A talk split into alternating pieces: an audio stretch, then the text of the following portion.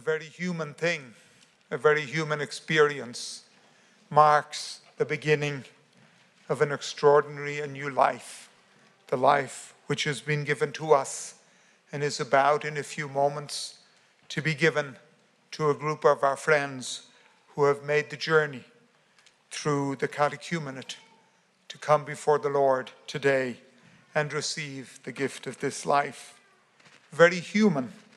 What could be more human than this simple phrase of the gospel we just read? While they were puzzling over all of this, so they came to the tomb, the stone which had been sealed and guarded was rolled back, and the tomb was empty. And they were puzzling about all of this, puzzling and wondering what could it possibly mean. That's the beginning. That's the beginning of a wonder, of an extraordinary wonder that took over the world on that day. The wonder of the extraordinary victory of Christ forever over sin and death, his triumphant victory over Satan and Satan's plans for the world. And from this moment emerges a new life, a new sort of life a new sort of humanity, a new way of living, a new gaze upon everything. Because what changes this night isn't just um, that Jesus is no longer dead, but in the light of that extraordinary mystery of Jesus' resurrection, the whole world, the whole of creation is different. It truly is different. It's different because as we look upon it, as we look upon the world, as we look upon the stars, as we look upon everything that there is, as we look upon our neighbor, as we look upon ourselves, there's something completely new has happened. Something completely new has taken place. A new possibility has entered the world. And that possibility is the possibility that Jesus hinted at over and over again in his life. But they found it very hard to get their minds around what Jesus was saying when he promised that he would go before them to Galilee and that through this cross would come light. Through this cross would come life.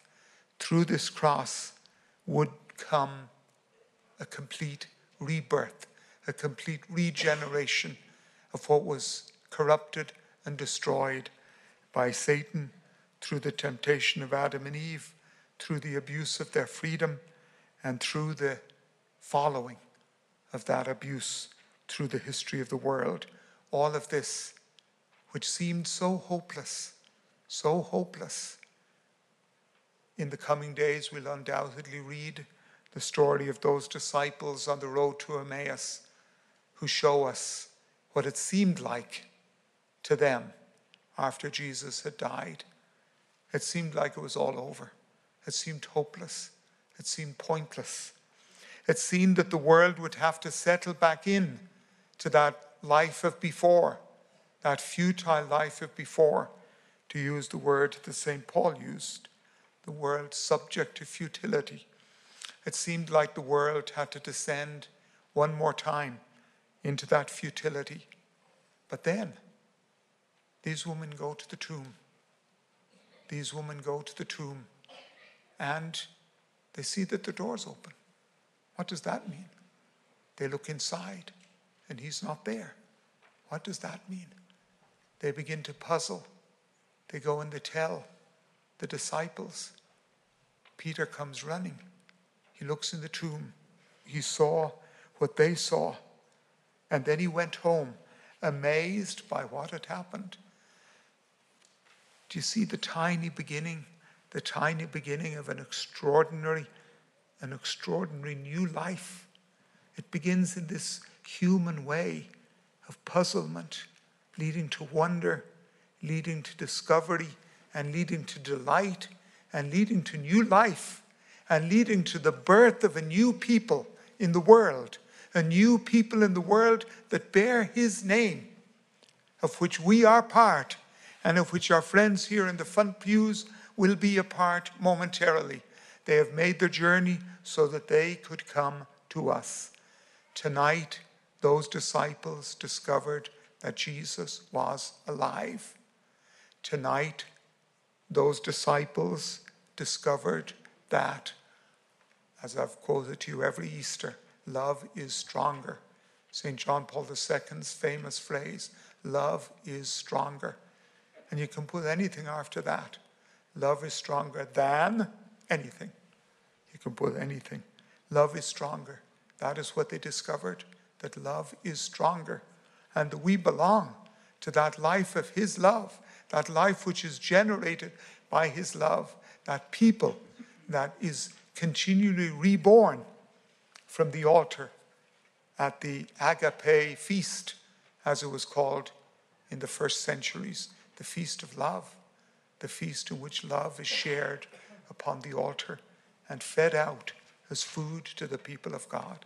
And our friends here too will receive this evening for the first time the Holy Eucharist, this bread of life, this bread of love, this sharing, this sustaining of this extraordinary community which has endured 2,000 years when history has rolled on and so many things have been forgotten. But again, but, but we are here. We are here gathered around the altar. And we're not here commemorating something of the past.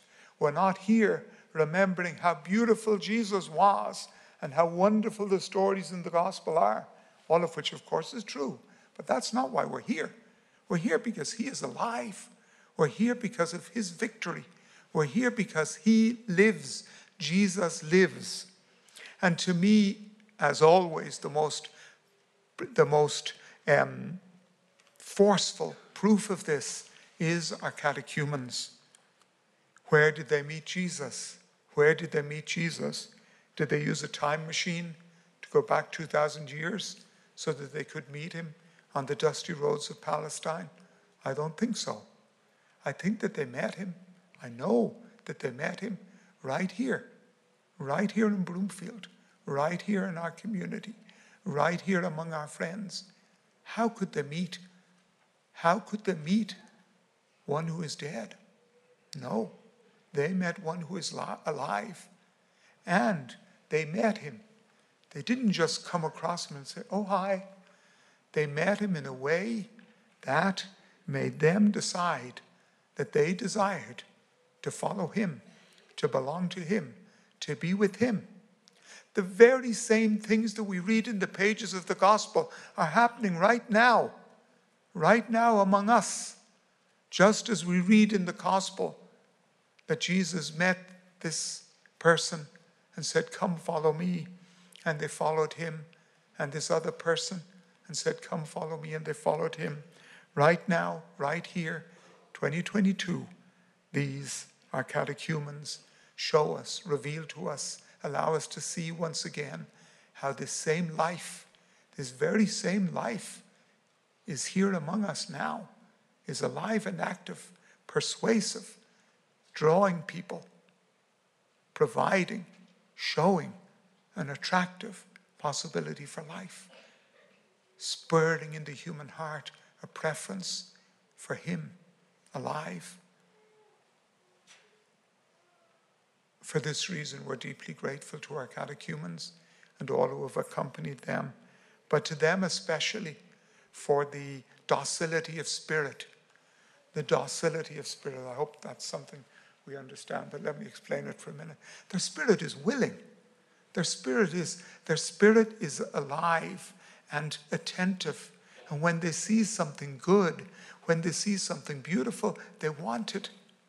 Jesus said the kingdom of heaven is like a searcher of great pearls who, when he finds one, goes and sells everything he has so that he can buy the field in which he found it and he can make it his own. This is exactly the way it happens. This is exactly the way it happens. They met Jesus Christ. You, my beloved catechumens, met Jesus Christ. And this is what docility of spirit means it means the willingness to go and sell everything you have so that you can buy that field and have that pearl, that you can have Jesus. You met Jesus and you decided to place your lives at His disposal to make yourselves His disciples. That from this moment forward, your whole life will be discipleship of Jesus. You will be his disciples. You will be his followers. He will be played into every single thing that you do, every single decision, every single um, operation that you do. He will be played in. And played in not just as a periphery, but as the heart and the core of that, uh, uh, uh of your life. Your lives will become this new life, this new life which is born this morning. You will become our brothers and sisters. And unless we might be sitting back thinking, oh, well, they've got a lot on the plates, don't they? Well, we too are baptized. We too have received the sacraments which they will receive themselves them this evening. And we too are living that life which, at which they are at the beginning of at this moment. Besides the baptism and the first Holy Communion, they will receive also the great sacrament of confirmation, the sacrament in which the Holy Spirit will come upon them, rendering them his witnesses to the ends of the world. You know the difference that Pentecost made. On Pentecost, the disciples were still in the upper room with the doors barred. They were afraid. They were dominated by fear and the church didn't appear to be going anywhere. But when the Holy Spirit came upon them, those doors were thrown open, and they and then began the great work of evangelization. In your confirmation, you will be associated through to this great work of evangelization. You will be confirmed in the faith which you will profess now in a few moments as part of the rite. You will be confirmed in that faith, uh, uh, and you will live in that faith. And in this way, you will be his witnesses, not above all by speeches that you will give, but by the lives you will live, by him being at the heart and the center of that life. And may all of us also learn as we, as we look upon the rites celebrated this evening. Let us be provoked by the fact that we ourselves received these same rites in our time, and that at this moment they they are every bit as new, fresh, and alive as they were on that, uh, on that day, and as they are, and they will be momentarily in the lives of our catechumens. May God bless us all and fill us with his Easter joy.